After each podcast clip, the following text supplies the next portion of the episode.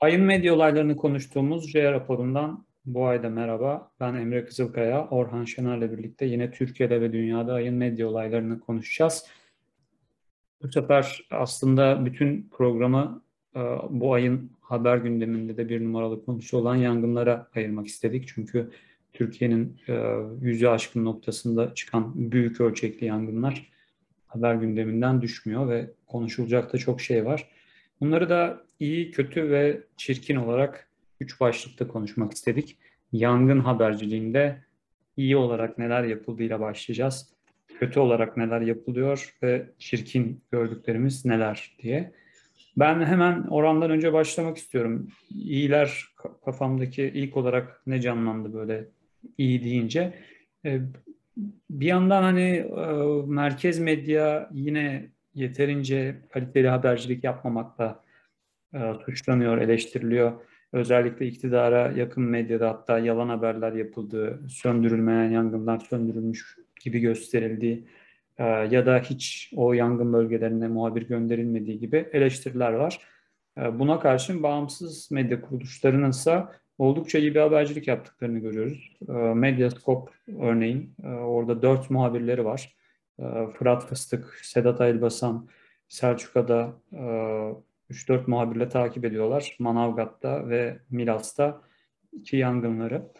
E, ilk olarak hani iyi diye bakınca orada daha bir sürü tabii Medyascope dışında birçok e, bağımsız medyanın gazetecileri, muhabirleri e, olay yerinden, bölgeden bildiriyorlar. Sosyal medyada son derece etkili, etkin bir şekilde kullanılıyor. Özellikle video habercilik konusunda. Bu arada mesela Euronews'un da çok e, çarpıcı videolarını gördüğümü söyleyebilirim. E, bu anlamda belki medyanın bir kısmından yeterince haber alma ihtiyacını karşılamıyor, karşılayamıyor kamuoyu ama e, öteki tarafta bağımsız medya kuruluşları olsun gerek, gerekse Türkiye'de Türkçe, Türkçe yayın yapan uluslararası yayın kuruluşları olsun, BBC'den de örneğin oldukça doyurucu haberler geldiğini görüyoruz. Bir de tabii insani bir iyilik olarak da bunun da iletişimle de bir ilgisi olduğu için söylemekte fayda var. İspanya ve Yunanistan'a ait uçaklar, yangın söndürme uçakları, Türkiye'nin elinde yeterince yangın söndürme uçağı olmayınca Türkiye'nin de yardım talebiyle Avrupa Birliği'nin rescue sistemi üzerinden girdiği bu yardım talebinin ardından hemen İspanya ve Hırvatistan kendisine ait uçakları gönderdi. İspanya ve Hırvatistan'a da bu anlamda minnettarız. Çünkü çok kötü bir dönem. Nemin çok düşük olduğu, sıcaklıkların çok yüksek olduğu, yer yer 50 dereceye kadar vardığı bir ortamda İspanya'da, Hırvatistan'da Akdeniz'e kıyısı olan ülkeler özellikle İspanya sık sık çok ciddi yangınlarla boğuşmak zorunda kalıyor. Şu anda da hem Yunanistan'da hem İtalya'da çok büyük yangınlar devam ediyor. Durum böyleyken uçaklarını Türkiye'ye göndermeleri uluslararası dayanışmanın önemini göstermesi açısından da çok güzeldi ve işin iletişim ayağında da e, İspanya'nın e, bir Shakespeare e, dizesini Hamlet'ten e, bir repliği alıntılayarak e, Türkiye kamuoyuna dayanışma mesajı verdiği bir tweet yine iyiler arasında yerini aldı. Bu iyilere bakınca Orhan sen nelerden bahsetmek istersin? İyi olarak gördüğün yangın haberciliği konusunda. Öncelikle herkese geçmiş olsun diliyorum gerçekten. Bu hani e, bir yanıyla elimizden gelmeyen tarafları var. İklim krizi nedeniyle. Tabii ki iklim krizi de bizim yüzümüzden oluyor ama doğrudan hani e, tekil olarak müsebbibini bulmamızın pek mümkün olmadığı sebepleri var. Yani biraz maruz kaldığımız bir kötülük, e, ürettiğimiz bir kötülük olmaktan ziyade. Bir yanıyla da tabii ki iyi yönetilemeyen bir durum var e, o da hani işin beceriksizlik ya da kötü niyet tarafı. Bu sebepten herkese geçmiş olsun diyorum. Orada çalışan bütün görevlilere ve basın mensuplarına da kolaylıklar diliyorum. İyi tarafı e, bu meselenin en azından e, senin de söylediğin gibi hala bağımsız diyebileceğimiz medya tarafından bir. ikincisi de geçtiğimiz ay fonlar şu bu meselesi nedeniyle çok anlamsız şekilde tırnak içinde eleştirilen, yerilen, kötü gösterilen e, uluslararası yabancı medyanın da bu meseleyi aslında sahiplenmiş ve derli toplu bir şekilde haberleştirmiş olması. Sahada gerçekten özveriyle çalışan çok insan var. Freelancer arkadaşların da gittiklerini biliyorum. Gonca Tokyo 2-3 gündür oradan haber geçiyor mesela. Dediğin gibi Medyascope'tan arkadaşları takip ediyoruz. Bunlar iyi tarafları. Onun ötesinde belki bir iletişim bakımından hani ünlülerin en azından bir kısmının özellikle Şahan Gökbakar dikkat çekti. Zaten evleri orada olduğu için herhalde bir yandan da hani meseleyi sahiplenerek farklı sahipleri de olabilir ama son tahlilde ben olumlu olduğunu düşünüyorum. E, canlı Instagram yayınlarıyla e, olayları aktardıklarını ve bir kamuoyu oluşturduklarını da görüyorum e, iyi tarafları herhalde bu, bunlar olsa gerek. Yani bu, bu kadar kötü bir meselenin içinden zaten çok da fazla iyi çıkması mümkün değil. İstersen kötülere geçelim. Kötülere geçelim. Valla en kötüsü tabii ki bu yangınların zamanında söndürecek e, beceriyi gösteremeyince algı yönetimi yapan e, bir iktidar var. E, yani işin aslında başında bulunan yetkililer ne gibi mesela işte yangın söndürme uçakları ile ilgili tartışma zaten malum ama e, bir şekilde söndürülemeyen bu yangınlar üzerine Help Turkey diye bir kampanya başlatılmıştı. İşte iktidar cephesinin yaptıysa Strong Turkey diye yani Türkiye'ye yardım edin kampanyasına karşılık Güçlü Türkiye diye bir karşılık verildi. Sosyal bir başka sosyal medya kampanyasıyla ve içine girdiğinizde de zaten işte botlarla e, sürekli aynı cümlelerin ya da farklı kelimelerin paylaşıldığı, anlamsız kelime öbeklerinin paylaşıldığı Twitter'ın e, bu botlara karşı mücadelesine katılması, mekanizmasına takılmasın diye e, botlarla yapılan ağırlıklı olarak bir kampanyaydı Strong Turkey ve hani açıkçası boş laflarla böyle gelişmiş dünyaya değil de İran gibi, Suudi Arabistan gibi Orta Doğu ülkelerinde sıkça görülen o aşağılık kompleksiyle verilen ilkel tepkilere bir örnek gibiydi. Yani işte batılı, gelişmiş, uygar bir ülkenin e, uygulaması gereken iletişim stratejisi bu değil.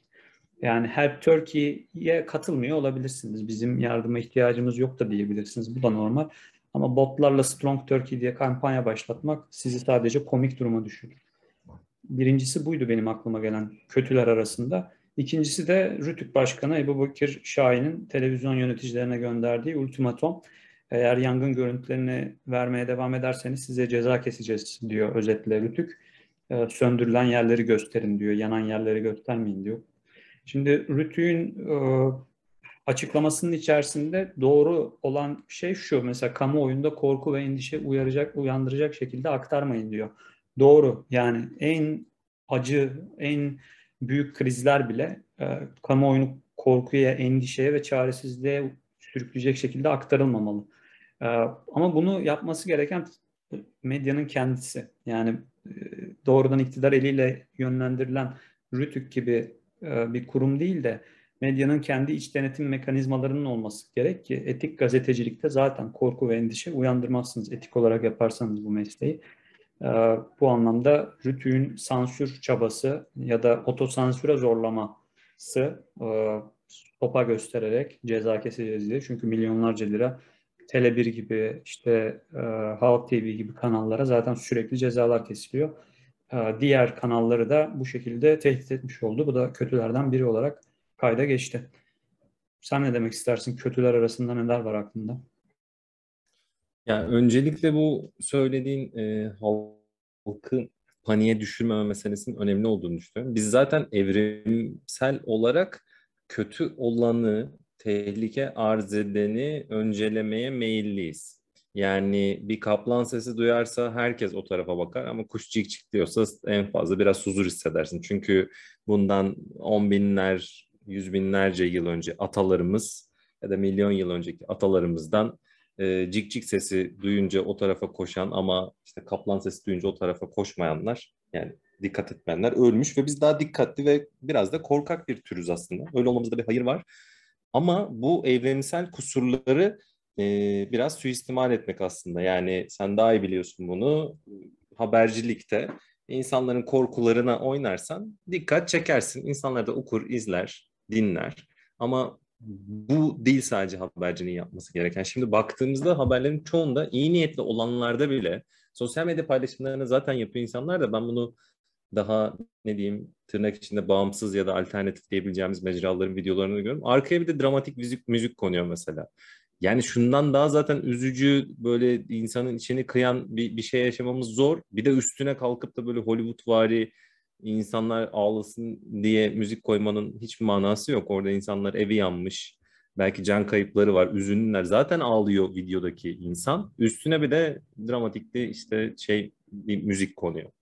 Veya işte e, devamlı bir e, nasıl diyeyim felaket tellallığı da değil ama hani her olayda işte şimdi ha patladı patlayacak patladı patlayacak. Evet bu riskler hakikaten var ama ne yapılabileceğini de söyleyen yayın yayınlar da gördük çokça ama bir kısmında hani bir çözüm olmadan sadece bir serzeniş görüyorum. Belki ortalama bir vatandaş sosyal medya paylaşımında böyle yapabilir ama habercinin biraz daha belki işin çözümüne dair de bir şey söylemesi ya da yetkililere seslenmesi gerekir. Bir de e, işin cehalet boyutu. Sosyal medyada işte daha böyle dikkat çeken sözde gazeteci diye de bilinen insanların daha yangın başladığı anda hadi fidan dikelim kampanyası başlatması. İşte e, yok çam ağacı, kızıl çam zaten bize Amerikalıların dayatmasıymış diye milyon yıldır orada evrimleşmiş bitkiyi bir anda e, yerli ve milli değil de işte gayrimilli ilan edip onun yerine dağın başına nasıl olacaksa sakız ağacıyla işte zeytin ağacı dikelim demeleri falan ki hayatta bu kadar fantastik şey az duymuşumdur. Yani birazcık ağaç maaçla uğraşan insanın hemen akla gelir yani suyunu kim verecek? Meyve ağacı başka bir şey sonuçta. Veya e, daha da genel bir şey söyleyeyim. E, haber mecralarının bu işin şey boyutuna neredeyse hiç değinmemeleri neden oluyor bu? Yani neden oluyor kısmında ben sadece şu kundaklama ile ilgili birçok spekülatif şey gördüm. Hani olmuş da olabilir ama biraz izlediklerim bana fantastik geldi açıkçası. Bugün lazer falan konuşuluyordu en son öyle garip bir noktaya geldik. Lazerini falan geçiyorum ama iklim krizinden bahseden nere, neredeyse hiçbir mecra görmedim ben birkaç e, tırnak içinde gene alternatif e, kuruluş hariç. Sonuçta hani dünyadan o kadar kopuk bir hale gelmişiz ki bu şey algısı iyice basında da hani bizde hiçbir zaman zaten dünya sen hani kendi alanın olduğu için daha iyi biliyorsun. Dış haberler çok okunmaz dünyadan bir haberizdir ama iyice bir xenofob böyle küçük kasabalı gibi kendi içine çökmüş dünyadan bir haber. Garip bir millete dönüşmüşüz biz herhalde. Yanı başımızdaki ülkede de yangın çıkıyor. İtalya'da da çıkıyor. Ne bileyim bütün Akdeniz havzasında şu anda zaten yangınlar var. Dünyada da hani Avustralya, şu birçok yerde zaten belli dönemlerde bunlar artarak devam ediyor her sene. Kaliforniya'sından işte ne bileyim birçok Ekvador'a yakın olan ya da güney bölgelerinde. Bunun sebebinde iklim krizi olduğunu biliyoruz. Ne ben iklim krizi diye bir şey duydum herhangi bir yerden, büyük bir kuruluştan ne de bu sebeplere dair derli toplu bir açıklama.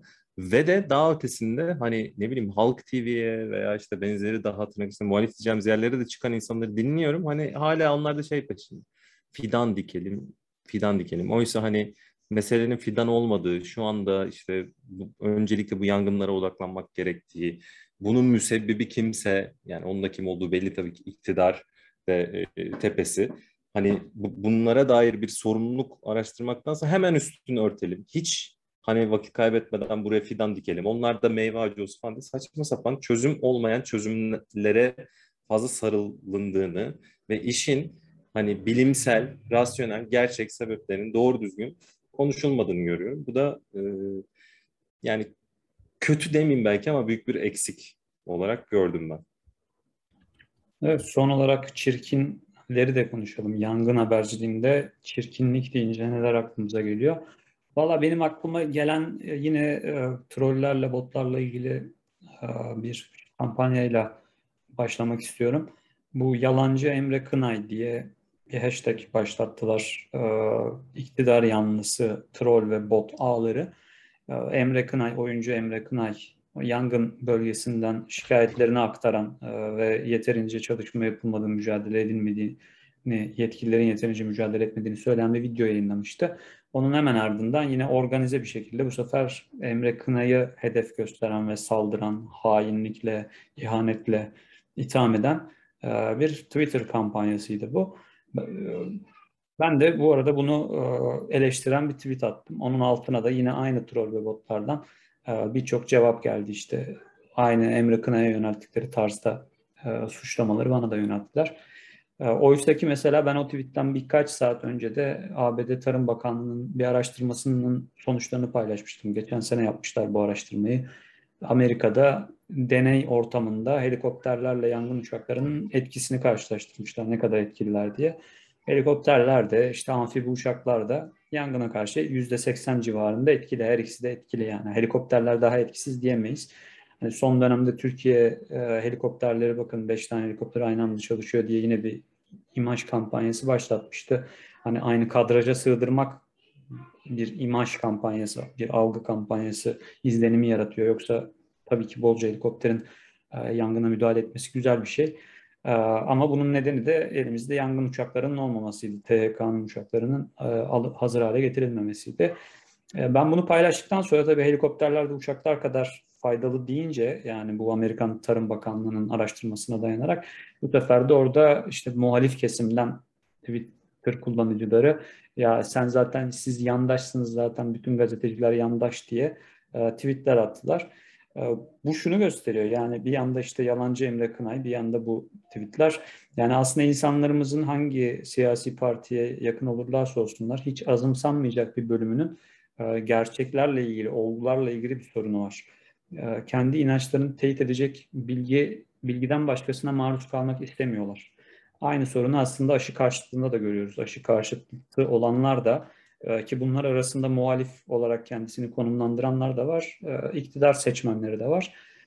Karşı taraftan bir bilgi geldiğinde ve kendi görüşleriyle çeliştiğinde gerçek de olsa, yüzde yüz doğru da olsa bunu kabullenmek istemiyorlar. Bir başka çirkinlik de bu yangınların e, siyasi amaçlarla sinsizce kullanılması. Ya şunu kastediyorum yani mesela duyarlı insanların başlattığı sahiden iyi niyetle başlatıldığı belli olan ben tanımıyorum hiçbirini ama ismi cismi zaten belli Instagram'da e, profesyonel e, oldukça iyi şirketlerde çalışan Türkiye'de çalışan e, bildiğimiz sivil insanlar bunlar. Help Turkey diye kampanya başlatmışlardı. E, bu yayıldıktan sonra e, ne kadar kötü niyetli grup ve örgüt varsa yani işte Fethullahçılardan tut PKK'dan tut da Avrupa'daki Türk karşıtı aşırı sağcılara kadar hepsi bir şekilde bu kampanyaya eklemlenmeye çalışarak kendi çıkarları için bu kampanyadan faydalanmaya çalıştılar. Zaten e, gerek Instagram'da gerek e, Twitter'da trend olduğu zaman bir şey onun peşine takılan bir, bir sürü başka grup görebiliyorsunuz. Ama bizim böyle ciğerlerimiz yanarken sadece kendi çıkarlarını düşünerek yaptıkları ve Türkiye dışından yönetilen bu tür e, girişimlerin de e, Türkiye'nin içindeki dayanışmayı da baltaladığını düşünüyorum. E, aynı zamanda hem medyaya hem gazeteciliğe hem de genel olarak toplumun bireylerinin birbirlerine karşı olan güvenini de zedelediğini düşünüyorum. E, şu anda aslında dayanışma ruhuyla ilk önce şu yangınları bir söndürmeye bakmamız gerekiyor herhalde. Son olarak bunu söyleyeyim. Orhan sen e, çirkin deyince yangın haberciliğinde ne gördün? Bununla bitirebiliriz. Yani çirkin hususuna sen zaten değindin. Öncelikle geçmiş olsun diyorum sana da. Troller hep herkesin belası. Yani bu biraz şöyle bir adım geriye çekilip baktığında zaten şu an iktidarın e, iletişim, daha doğrusu propaganda e, genel stratejisiyle ilgili bir şey.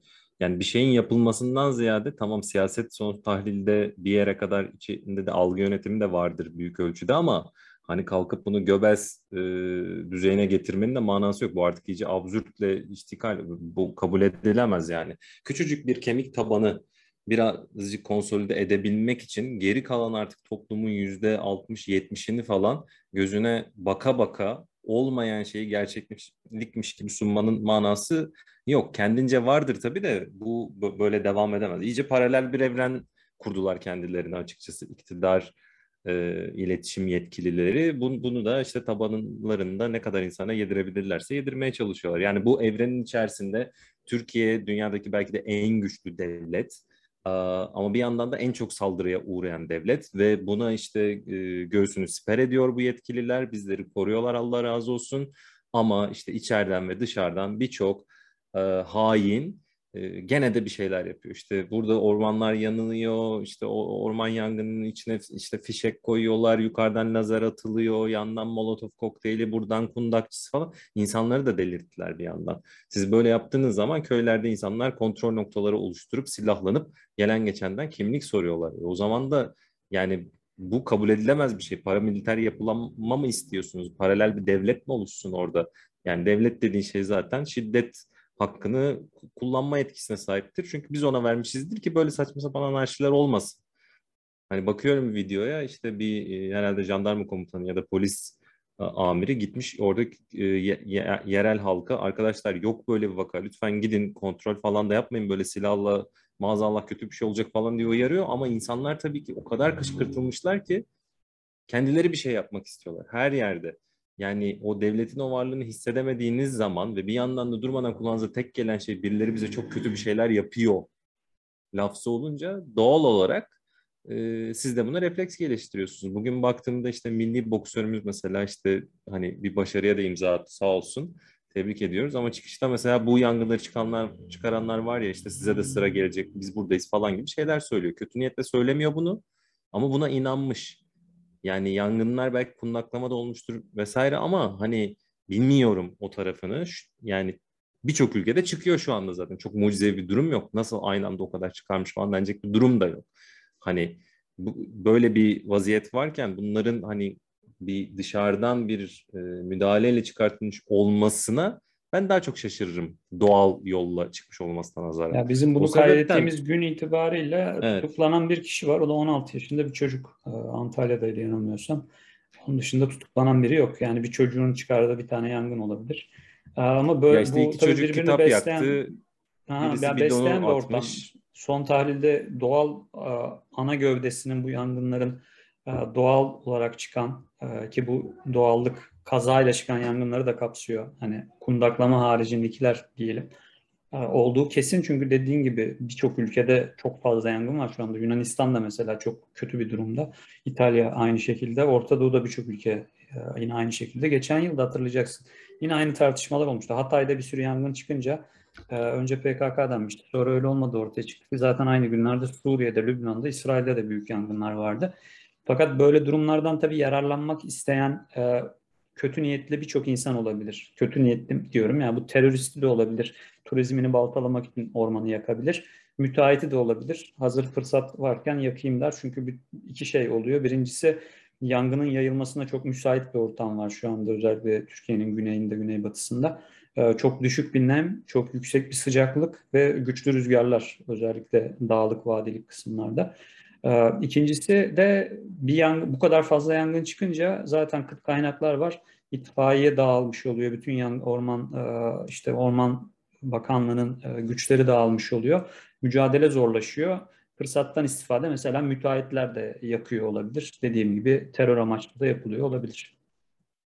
Bunların hepsi olabilir ama işte burada medyanın vazifesi ya da devletin, devlet yönetmenlerinin, iletişim bakanlığı vesaire vazifesi insanları kışkırtmak, provoke etmek değil sakinleştirmek ve hani orada bir işin gerçekten yapılıyor olduğunu göstermek. İşi yapamayınca işin algısını yapmaya çalışıyorsun. Zaten hani devlet dediğim biraz da böyle kriz anlarında ortaya çıkar. Devletin zaafı da aynı şekilde böyle zamanlarda ortaya çıkar. Ee, büyük bir zaaf olduğunu maalesef gördük. İletişim boyutunda da yani çirkinlikten gayrı çok bir şey görmedik. Umuyorum ki en kısa zamanda biter. Ee, oradaki basın mensup arkadaşlarımız da sağ salim evlerine dönerler.